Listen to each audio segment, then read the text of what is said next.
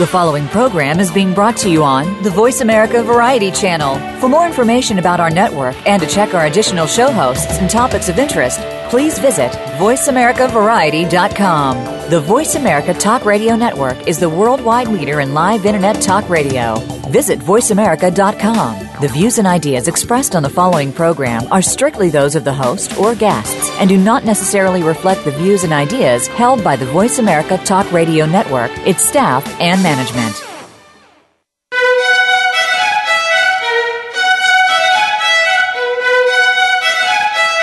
Welcome to Museum Life with Carol Bossert. Museums are important whether we work in them, for them, or simply love visiting them. Throughout history, people have collected things and put them on display to enjoy. But today's museums offer much more than rooms filled with stuff. They provide places to learn and share experiences with family and friends, as well as sanctuaries to unplug, rest, and refresh. On today's show, we'll discuss how museums can remain relevant and sustainable reach out to new audiences, and remain attuned to cultural and technological trends. Now, here's your host, Carol Bossert. Good morning. Welcome to the show today. I am sitting in beautiful uh, uh, downtown Washington and uh, it has cooled off. I see the beautiful sky and I am wishing all of you wonderful uh, weather as well. Um, as those of you who listen to the show regularly know, my uh, I love all museums, but my heart uh, remains with science centers and natural history museums. That's my background. And and that's my passion. And so I'm particularly pleased today to have uh, Walter Staveloz uh, on the show today talking uh, with me about the uh, future of science centers and uh, also the relationship of science and society. Walter, as many of you know, is the Director of International Relations at the Association of Science Technology Centers. He's also currently the host of Aztec on Air, uh, which is inviting international International experts to contribute to the professional development of Science Center professionals. And this fall, he's going to be publishing a report on an international study about the soft skills kids can acquire in science centers in preparation for their careers. Uh, so, Walter, thank you so much for uh, taking the time to be on the show today. No, thanks for having me.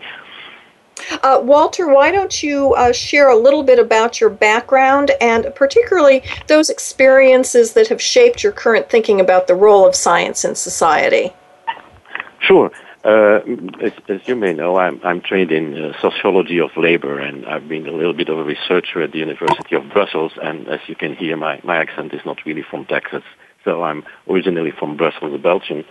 Uh, and uh, as the researcher at the university, one of the last projects that I had to do was investigate about the funding of fundamental research in Belgium. And doing so, I came uh, to contact with the, Associ- the Belgian Association for the Advancement of Science, and that was called Focus Research. And so they invited me actually to move from the university to take on that organization and, and promote the funding and, and more uh, efforts to support fundamental research. So I started actually by, by promoting fundamental research, but doing that, I came very quickly into the, the, the, to understand the need that you could not do that without getting the public involved, and getting the public involved at that point uh, was starting pro- uh, uh, programs that would educate the public about about science and so trying to create a, a new relationship between the scientific community and the public by creating public programs. Uh, and I did do like quite a, a number of them in Europe over, over, over time. And after Focus Research, I became the director of Ecsite, which is the European Network of Science Centers and Museums. And so I've done a, a massive number of, of programs. Uh, that involved uh, uh, science and, and, society. But to answer your question directly of what ha- what has maybe triggered uh, my interest and my, my views about uh, how my views have been shaped over science and society uh, these days, I, I would give two, two, things. It's much more than that, but two things.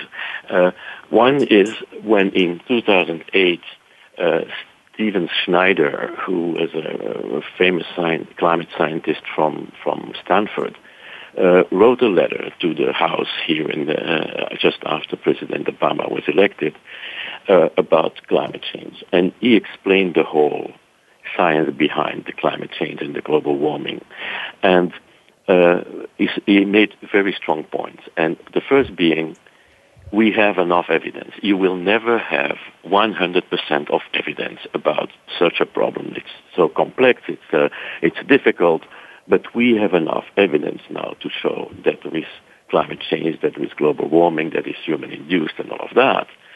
And so we need to recognize that because not doing anything about it is actually doing something.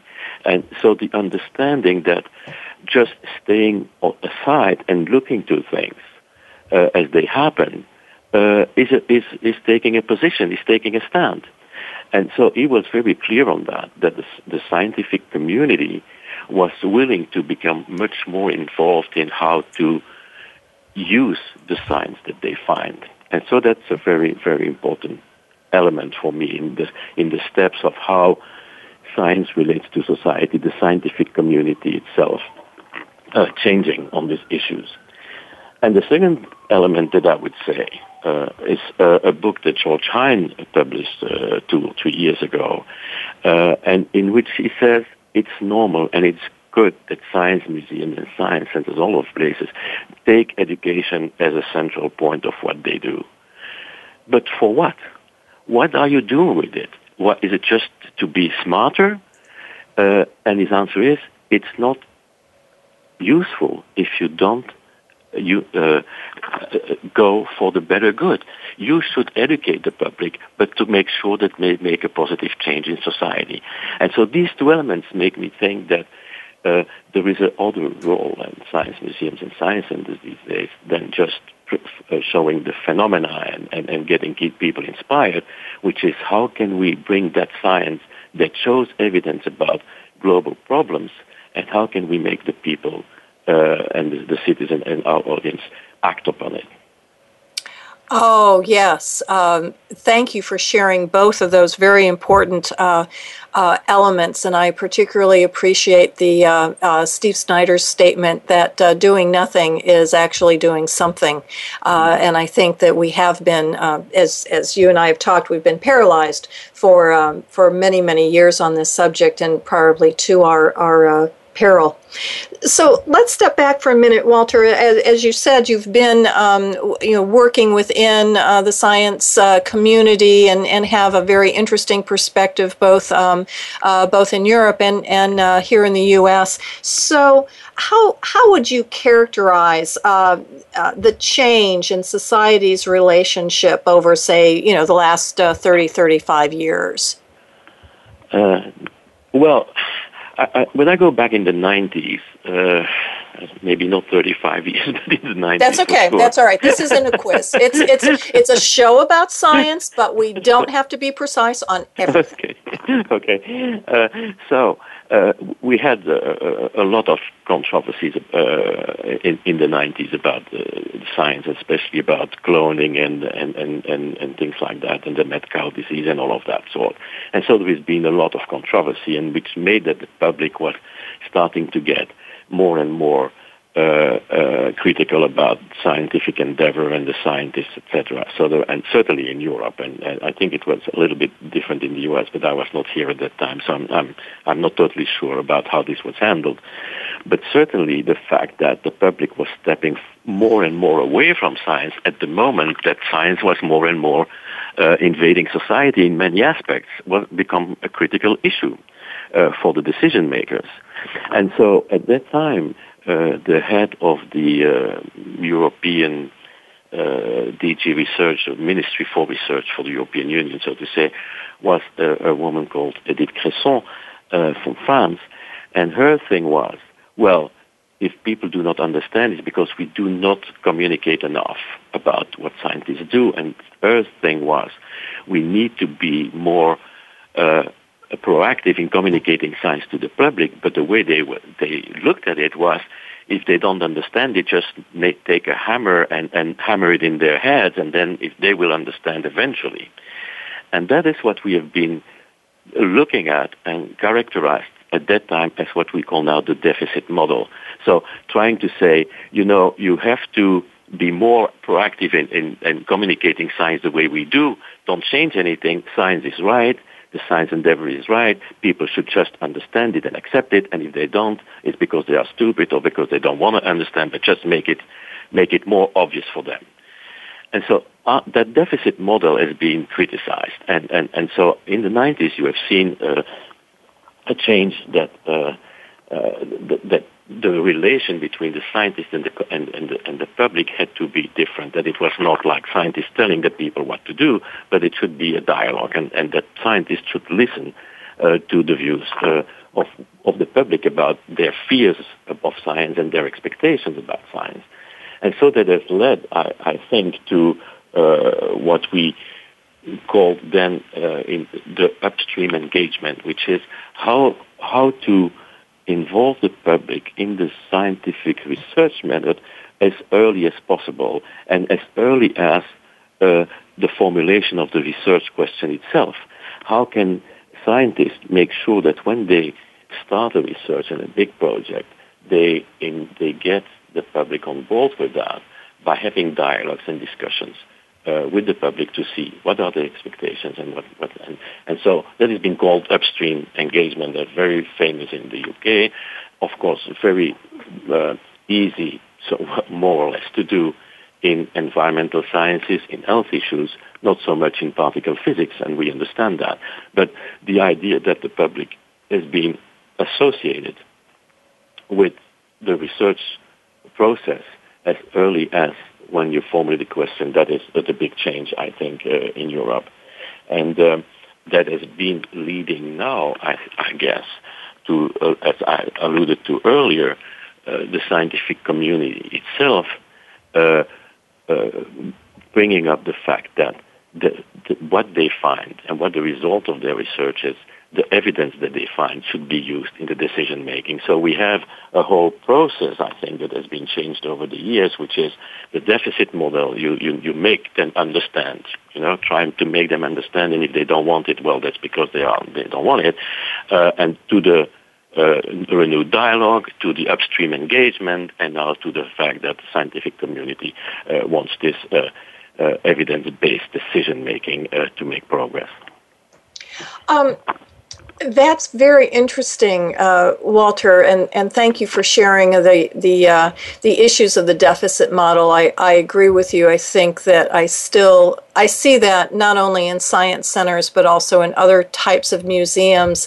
Uh, there seems to be a, a sense of, of superiority that is so subtle uh, that sometimes uh, we within our community don't even realize it, and it and it does uh, raise its head by by people saying, well, if people people only understood uh, you know xyz yeah. some fact uh, that mm-hmm. then they would miraculously uh, become more engaged in science and, exactly. and, and and the scientific process and what i'm hearing you say is that there needs to be a uh, mu- much more of a dialogue and a mm. two-way street and hmm. um, using the vernacular of of, of other um, uh, areas of, of curation we would perhaps call that shared authority Mm-hmm. Yeah, absolutely. I totally. Yeah. yeah, that's exactly my, my message. Yeah. Um, and I don't I, I don't want to put you on the spot too much, but um, how I mean, yes, I know I I have uh, heard of some fabulous summits that have gone on um, in uh, in in Europe, uh, particularly in the UK, but also I'm thinking of one in Norway, where uh, the public was included in a variety of, of uh, workshops and conversations about uh, this upstream uh, work, as you say, sort of saying, you know, what are some of the questions that you're concerned about and how might we be able to go about creating a research methodology to answer those questions. Exactly. I'm sure not familiar with too many uh, scientists in the universities uh, here in the U- U.S. who are welcoming the public in open arms and helping them uh, create their research agendas. That's correct. I, I don't either. and, and that, so, so I, th- so I, yeah. Issue, yeah. Right. So just as art curators may, you know, we like to on this show uh, ping art curators, and uh, I'm I, am going to stop that uh, because I think it's really anyone in authority wanting to share that authority uh, is is is a real challenge. Um, and it sounds to me though that where there's a challenge, there's an opportunity, and that may be where science centers come in. Correct? Oh, oh absolutely. And I think that. Uh, we have to make the scientific community understand that there is no way that evidence-based decision making, which is the end of the spectrum that I described, would ever work if the public is not supportive of that. Uh, so you may go directly and jump over the head of the of the public and go directly to the policymakers and say, "Well, look, this is going on on, on uh, these are the threats to the planet. This is going on in in in your city. Uh, you know, you need if you want to create a sustainable city and address the global challenges. This is what we found, and that is what you have to do. The, the, the people who have to make decisions, they, they only listen to that if they have the feeling that this is a, a shared vision uh, by a larger part of society. So the scientific community is not going to make it happen if there is not a education of the public at the same time of what that science is that they have been found uh, finding about the problems and the science about the solutions. So there is a need of education of the public, and that's where science centers can come in. We are used to speak about these complex issues. Uh, to the public and we translate them. But what we need to do is become part of that dialogue between the scientific community and the decision makers and having the public supporting based on what they have learned in science centers, uh, the vision that the scientists have. Well, uh, yes, I agree with that vision. I think uh, we are before we delve into perhaps the nuts and bolts and realities of, of, of that um, we're going to go ahead and take a, a, break a little bit early so that, that we don't uh, break up our conversation and so i just like to say that uh, those of you who have not had an opportunity to listen to walter's program aztec on air uh, please do so i'm, I'm sure uh, when we come back from break walter can give us some more specifics on that but it's a very very interesting interesting and very important dialogue going on. And then, of course, please remember that uh, I love to hear from my listeners. So uh, shoot me an email or send me a tweet, uh, carol.bossert at verizon.net or at musewrite.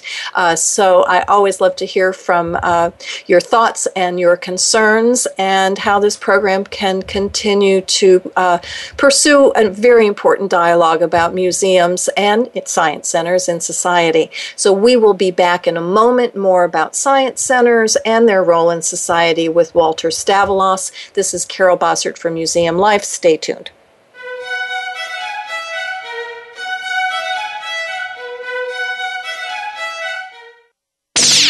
the Internet's number one talk station.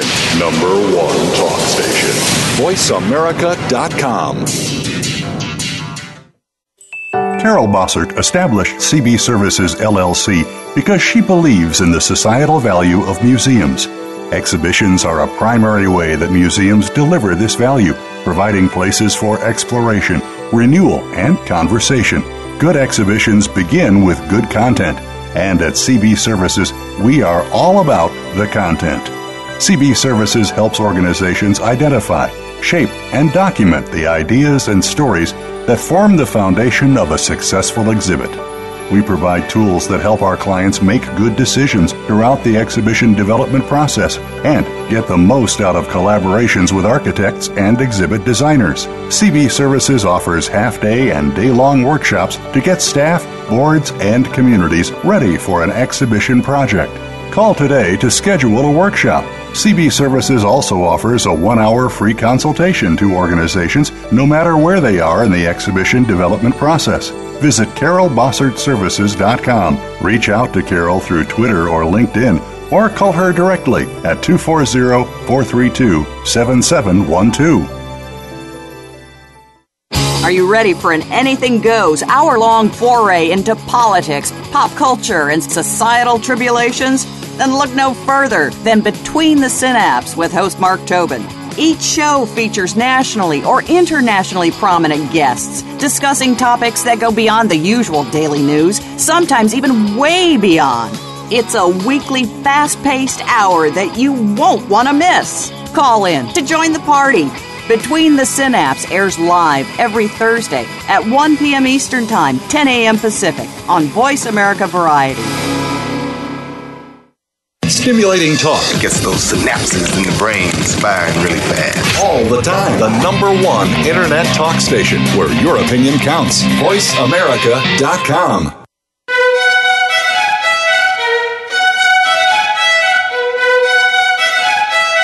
You're tuned into Museum Life with Carol Bossert. To reach our program today, please call 1 472 5788. That's 1 472 5788. Or send an email to carol.bossert at verizon.net. Now, back to museum life. Welcome back. This is Carol Bossert, and I'm here talking today with Walter Staveloz, who is the Director of International Relations at the uh, Science Association of Science Technology Centers here in Washington. And right before break, uh, Walter was uh, sharing uh, with us sort of his vision for how science uh, centers ha- can play a vital role in the uh, in society by bringing together scientists and the general public, uh, particularly in in areas such as climate change and other environmental issues that are are critical to our our livelihoods and our our existence on the planet. Uh, so Walter I think you raised a wonderful and created a wonderful vision uh, for what role science centers could play. But um, what are the biggest challenges uh, facing science centers today in you know being able to really realize that vision? Mm-hmm. Right.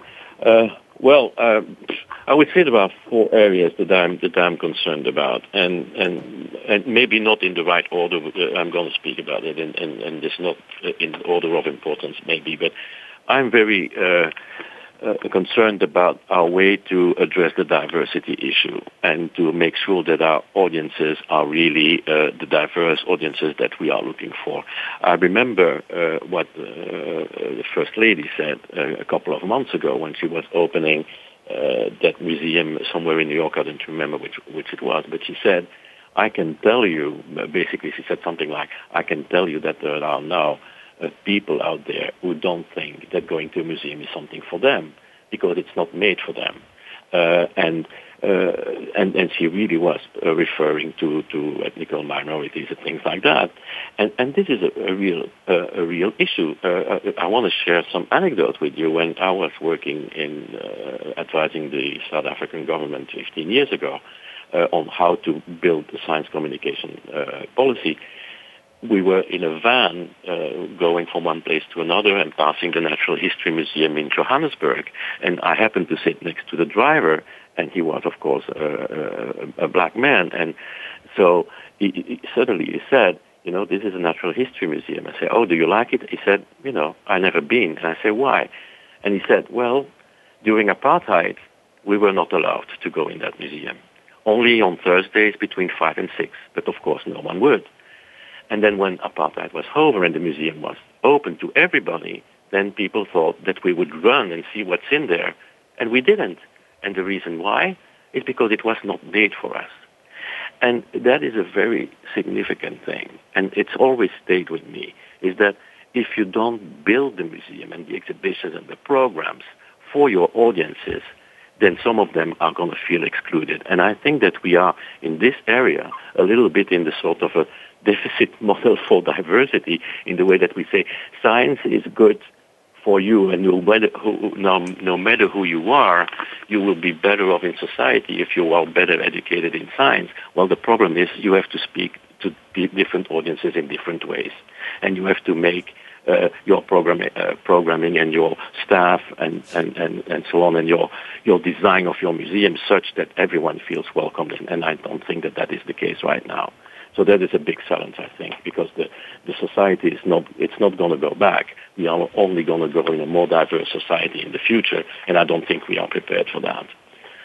Uh, the second thing that I would say is, of course, the technology uh, evolution. And, and there is more tech, uh, people see more technology than science actually in society around them, and the, the, evolution of technology is so fast that you know you, you buy a cell phone today, tomorrow it's outdated, and the, the new apps come out, and the thing is, it's it's really hard to follow. I don't think that uh, science museums can should try to compete with Google or whoever it is, and trying to bring the latest uh, technology information uh, to the public. When when people want to know something today, unfortunately, what they do, they Google. Well, unfortunately or not, but they Google. They don't say, "Oh, I'm going to go to the museum," because when they go to the museum, they may not find the answer. So there is a problem there of, of adaptation of, of our of our uh, science centers to this fast evolution of technology. We do, uh, you know, of course, use technology ourselves to do Im- immersions and, and, and enhanced visits and things like that, and we should certainly continue doing that. But the, the innovation that's in technology and the fast pace that it has uh, is, very, is is such that we have difficulty to to follow up on that. And so my point is that we actually uh, should uh, create, and that is my third point, uh, more working on the giving the skills to the kids to become the innovators rather than try to show the latest innovation. And uh, you mentioned earlier that I'm doing this uh, report on the soft skills. And so even if this is now a challenge, it's an opportunity as well as you tried to say in the beginning. What, what is going on today is when you look at how different countries uh, score uh, on the PISA uh, scale. Then the U.S. usually complains that they are not high enough and that there are countries like Japan and Sweden that are doing much better in science education than, than we do. and that may be true, but what we find also is that actually the countries that score very high are not necessarily the countries that are creating a culture of uh, within their population for in favor of science and that there is a large population wanted to go into science uh, uh, uh studies etc so sometimes it's even the opposite like take korea or japan or things like that so there is not a, a relationship between scoring high in the test and being interested in science and, and doing being creative and what we find is that actually those who are creative very often uh, have had out of school experiences, and the kids who are more interested and and and and, and uh, in, uh, uh, into science is because they have been in a museum, in a science museum, or have had an out of school experience. And when we look at what actually the industry wants uh, as type of workforce, then we see that the, the that what they're looking for is critical thinking, problem solving, groups work, uh, use of new technologies, um, self-assessment type of things, uh, transfer from knowledge from one person to another, communication skills and things of that sort. These are things that the schools do not do or not enough. And these are things that science centers are well positioned to do. And in most of them, they have elements of that. I think we need a very strong, more uh, um, you know, proactive program in helping Science Center to develop with the kids the soft skills that they need to become innovators and find their place in the workforce of tomorrow. And then the, the last uh, challenge, of course, is how can we make sure that Science Centers understand that they have to be part of the solution. And I mean by that, the science center is in a city, and most of the cities today have plans of how they want to become sustainable, how to address global issues, uh, transportation issues, energy issues in their city, etc. There is no way that as a science center you can just stay away from that. Most of the cities have plans, and these plans will only work if every uh, uh, actor in the city has a role to play and to achieve in that, in that plan. Science centers should understand that they are part of that solution, that they have to figure out where is my position as a science center in a plan of a city like that. And so the challenge is how do you move from just getting people intrigued by science and making sure that they get to doing scientific studies and, and, and appreciate science to a place where they use science to solve uh, real problems. Uh, those thank you very much for raising those uh, four very important uh, points.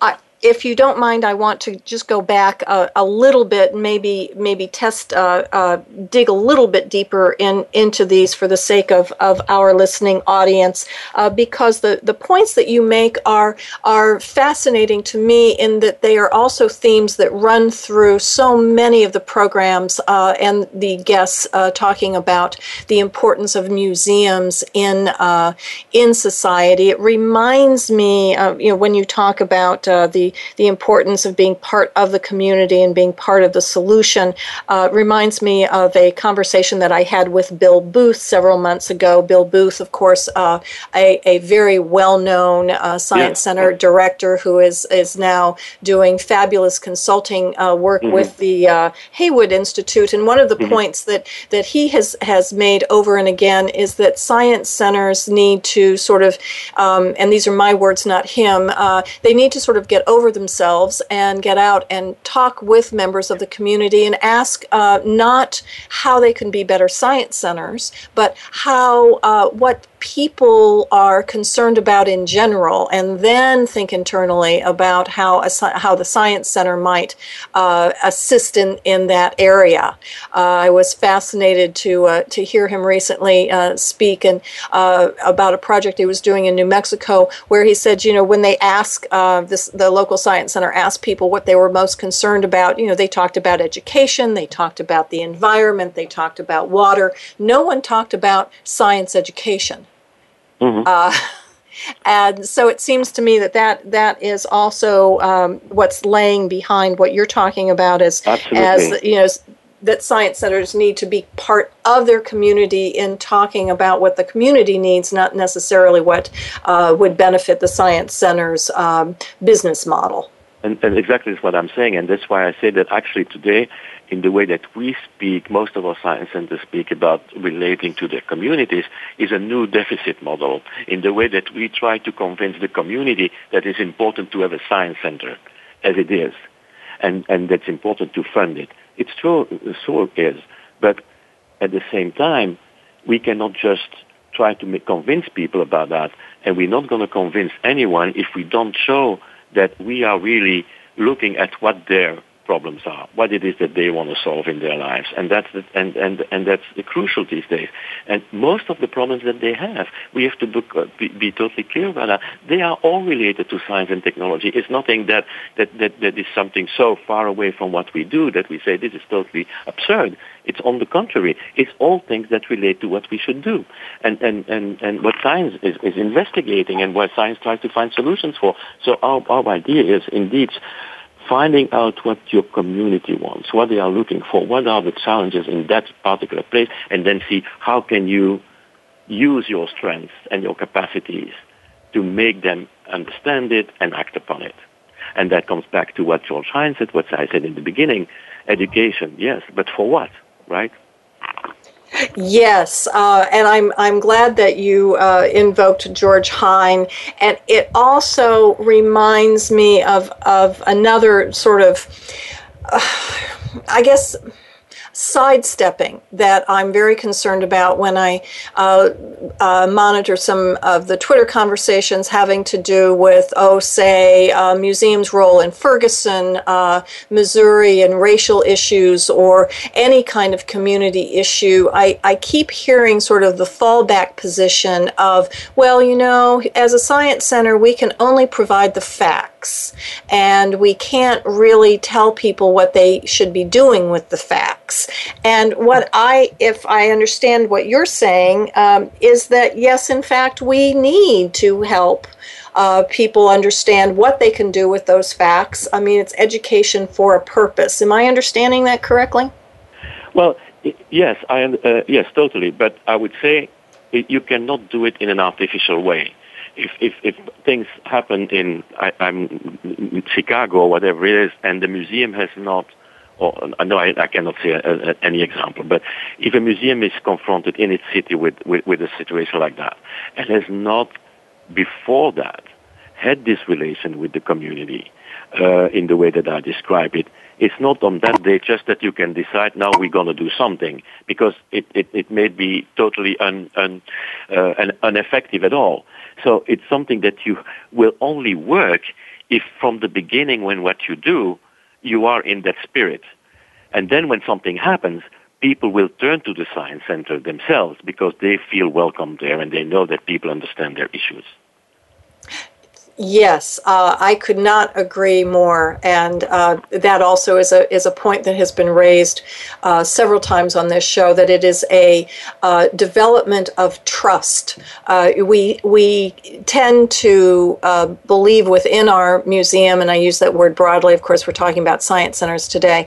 That we are trusted organizations, but I fear that sometimes we don't act that way particularly. And and one way that we stub our plateaus significantly uh, is in this area of only acting when there is an immediate crisis and coming in as if we should be uh, mm-hmm. well respected and perhaps we have not yet earned that. Uh, so mm-hmm. I'm, I'm hoping uh, that uh, the work that you are doing uh, at, at ASTC and, and other leadership organizations that that is becoming a, a significant uh, mantra uh, mm-hmm. for for you.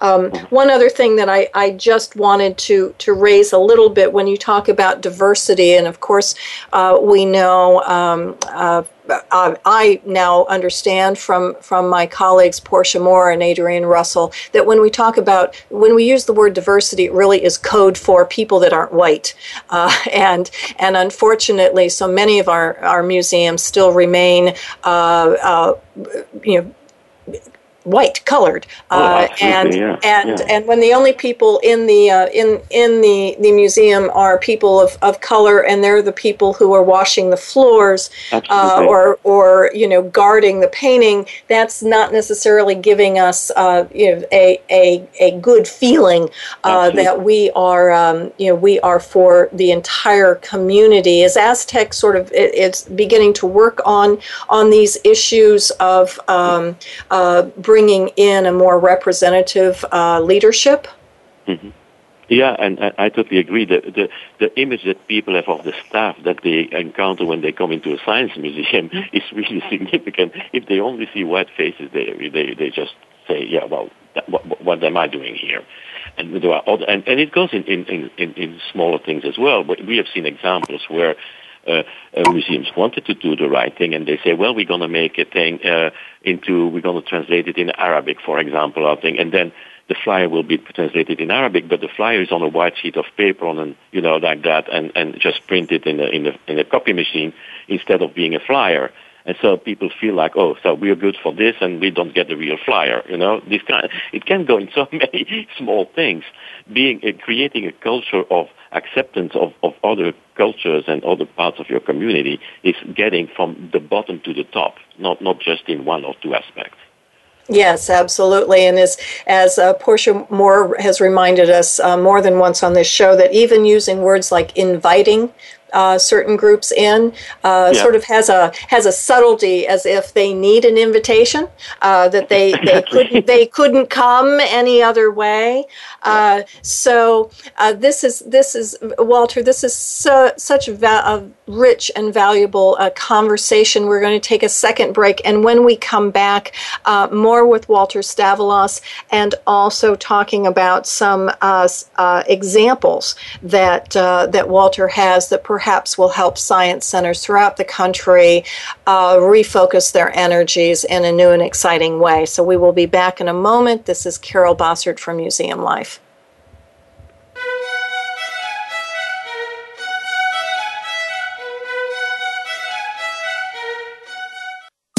Streaming live, the leader in Internet Talk Radio, VoiceAmerica.com. Carol Bossert established CB Services LLC because she believes in the societal value of museums. Exhibitions are a primary way that museums deliver this value, providing places for exploration, renewal, and conversation. Good exhibitions begin with good content, and at CB Services, we are all about the content. CB Services helps organizations identify, shape, and document the ideas and stories that form the foundation of a successful exhibit. We provide tools that help our clients make good decisions throughout the exhibition development process and get the most out of collaborations with architects and exhibit designers. CB Services offers half day and day long workshops to get staff, boards, and communities ready for an exhibition project. Call today to schedule a workshop CB Services also offers a one hour free consultation to organizations, no matter where they are in the exhibition development process. Visit CarolBossertServices.com. Reach out to Carol through Twitter or LinkedIn, or call her directly at 240 432 7712. Up Close with Chris Tinney is now on Voice America Variety. Every Tuesday at 5 p.m. Pacific, 8 p.m. Eastern, Chris brings you the thought leaders, activists, and socially responsible entrepreneurs taking action for the environment, doing business in a new way, and helping the underprivileged. Call in or listen in every Tuesday at 5 p.m. Pacific, 8 p.m. Eastern, and learn how the small decisions you make today have a big impact on our small planet in the future. Tune in to Up Close with Chris Tinney on the Voice America Variety Channel. Stimulating talk gets those synapses in the brain firing really fast. All the time. The number one internet talk station where your opinion counts. VoiceAmerica.com.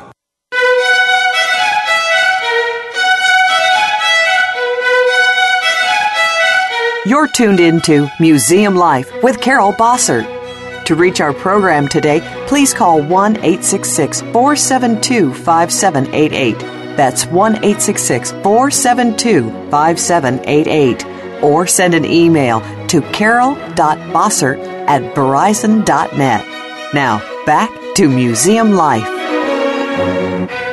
Welcome back. This is Carol Bossert. Um, I am talking today with Walter Staveloz and about the important role that science centers need to be playing in our community and how there are areas of uh, of of diversity and technology and uh, lack of collaboration that uh, are really sort of holding science centers back. And interesting, um, as many of you know, some uh, I wish uh, that we could continue the conversation that the guest and I are having while you're listening to uh, some advertisement because those are often very very rich. And this is uh, no different. When Walter and I were were on break, we were talking about the importance of reaching out to the community, particularly when we're talking about um, uh, representation in uh, areas of the community that perhaps are not well represented in the museum. And, and Walter, I just uh, wonder if you would just express on the air what you were telling me about how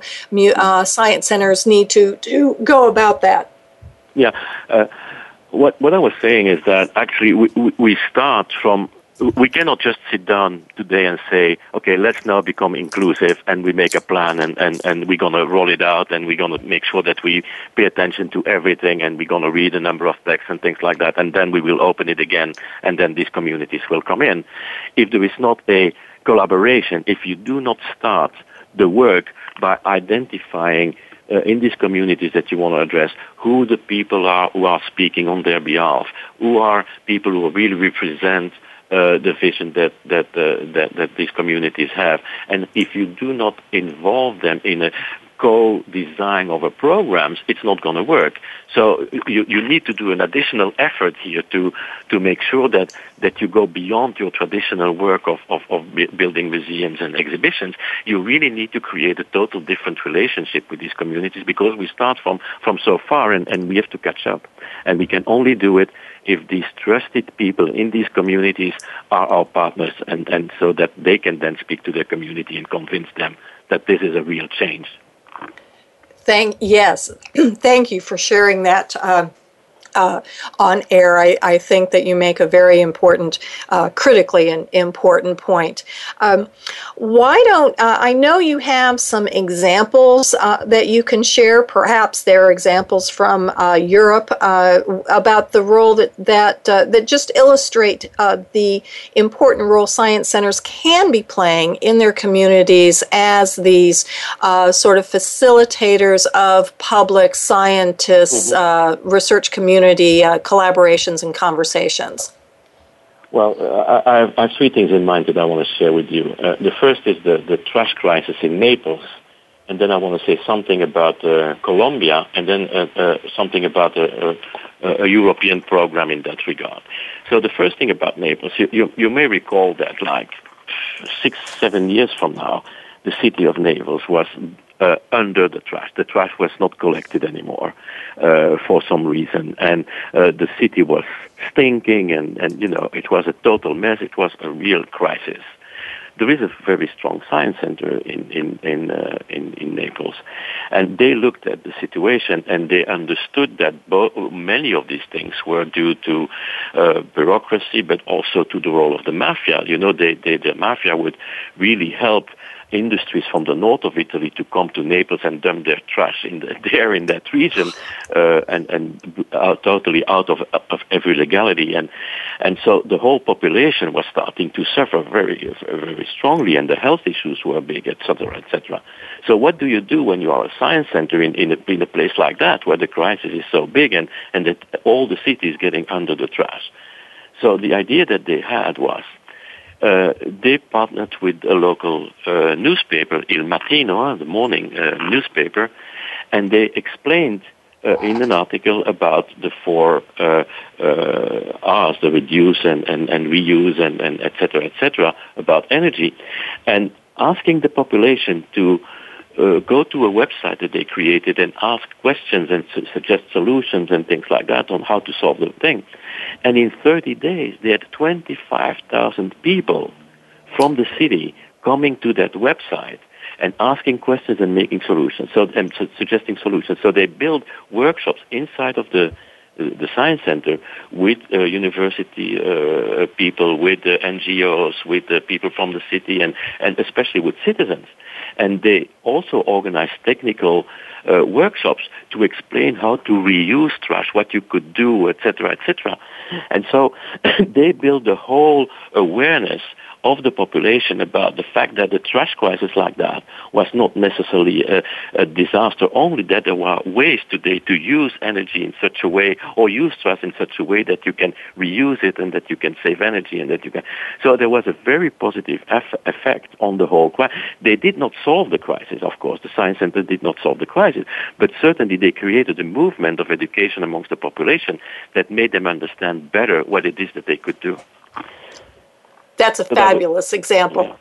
Yeah. So the second one is, and, and this is, it's a little bit about trash again, but you know, the Parque Explora in, in Colombia. And the situation in Medellin is even worse because you, not only you have, uh, uh, you know, the gang there related issues and the, and the, the cocaine and the, all the drug issues, and, and, and it, it's getting much, much better these days. But uh, 10 years ago, uh, when the science center was, was created, the, the whole city was in, under the violence and and so where the Parque Explora has been created is next to what was the city a dump from the city, a trash and 17,000 people that were displaced because of the war against terrorism in, the, in that in that country, or, or, or you know, you, you, may have your own opinion about what, what was going on, but the war at least uh, made a lot of people displaced, and they came to the city and they were living on that place. 35 meters high dump and, and, and, and you know, like that. And the, the problem is that uh, of course, there were health issues related to that. There were issues of security related to that, etc. So the science center, being next to that, had no choice than to be part of the plan of the city to trying to get that population on board to uh, uh, to solve the uh, to to do an environmental rehabilitation of that area. And so to do, uh, they, what they did is exactly what I just described earlier about finding the right people in the, in the community. So the Science Center identified with the academic people, the university, what the health issues were, what, uh, what the problems of security were, and they identified what the gases were, for example, that came out of this dump and how they would affect people's lives, etc. And uh, they identified over time very nine people from the community who would be interested and uh, uh, uh, slightly more educated and, and wanted to do something in their community to help them. And so the Science Center worked with them, educated them about the, the health issues, the, the security issues, etc., and helped them play the role in their community to make people uh, react and act so that they would not suffer or that they would leave or do other things or get educated, etc., etc. So there is a real a real role for the science that you cannot just sit there and watch it, right?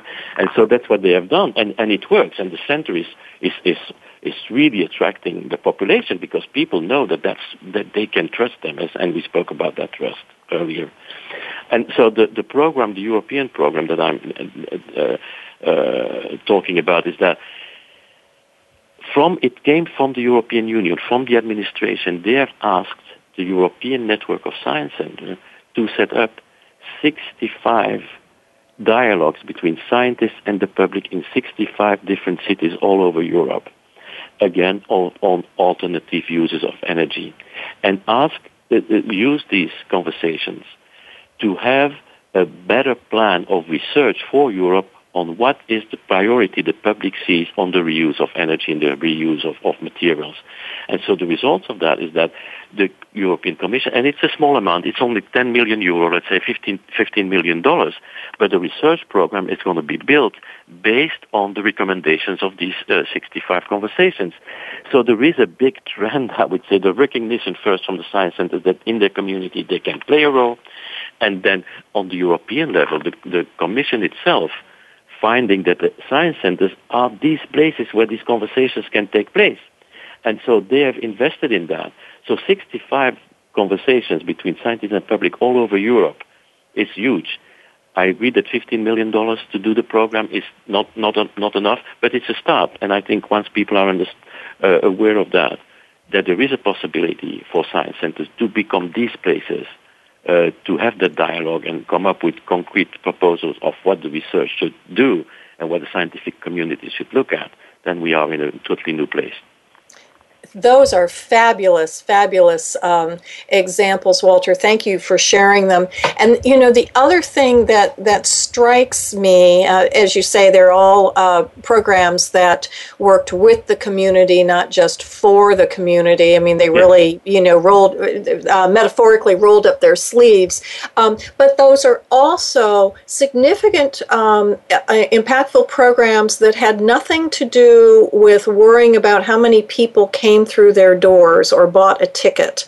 And, oh, no. you know, and, and, it, and it seems to me that one of the challenges uh, that um, many museums, but I, I fear particularly science centers face, is that they are, their business models are based on an enter, what I call an entertainment model, and there probably is a better word for that. I mean, it doesn't mean that you mm-hmm. can't have fun at science centers or, or mm-hmm. any place, but, but that it's predicated on creating a product such as an exhibition or an event, uh, and and uh, and then spending advertising money to get people through the doors, paying customers, paying visitors uh, through the doors to participate in that event. And so then the metrics become how much money was brought in, how many bodies came through the door, and uh, it seems to me that for science centers to be released to do these other more innovative um, community-based programs, they're going to have to find a way to shift that business model or at least that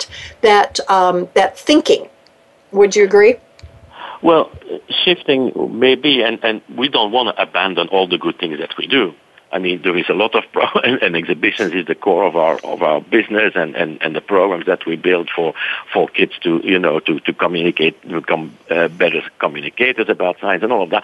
That is that's we need to continue doing that. What I'm saying, we have to add a layer uh, way. And the thing is that people will understand adding that layer, as difficult as it's going to be in the beginning, there will be more bodies coming through the door after that. So it's not, it can be of economical value as well that when you diversify your offer to the community and you show to the community that you are really caring about them and that you work with them uh, to improve the lives of everybody, they, more more people will come to your science center. So I don't think there is a, a conflict between that shifting idea and, and the economical model. Thank you. That's that's uh, that's that's interesting. Um, perhaps, uh, uh, as you say, it's just an expansion of of thinking and broadening one's uh, value metrics. Uh, beyond uh, beyond just just that.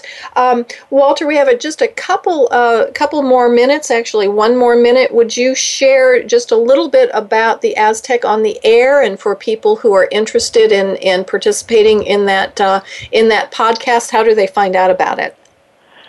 Oh, well, uh, they can find it out on, on the ASTC website if they want to go there, and it will be announced regularly there and to our social media as well. But the principle that I try to, to bring is that there is so much going on outside of the science center field. There is so much expertise out there that actually relates directly or not so directly to things that we do.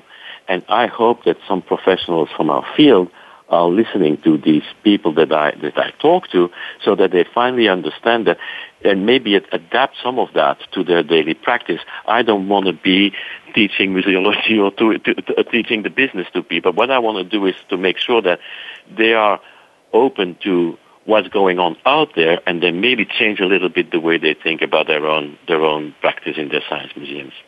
So I it's, had people speaking about uh, about uh, uh, you know diversity issues and gender issues with the, the, the director of uh, research at Microsoft, and and I spoke with the, the, head of the IPCC on climate change and things like that. So these people that are not in science centers but do things that directly relate to what we do. That's fabulous. Yes, I've, I've found the uh, programs extremely useful, and I'm so glad you're doing that. Walter, thank you again. I know that you are leaving this program to jump on an airplane to go to South Africa uh, for for a uh, uh for for some work. Uh, so I truly appreciate you carving out this uh, time to speak with us today, Walter. Thank you for being on the show. Thank you so much.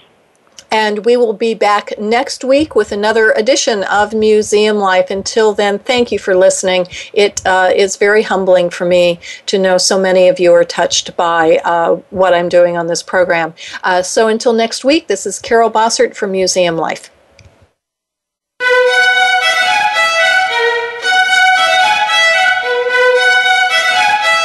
Thank you for tuning in this week to Museum Life.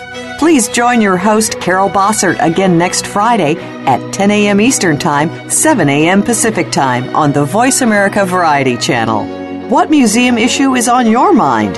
Tell Carol at carol.bossert at verizon.net.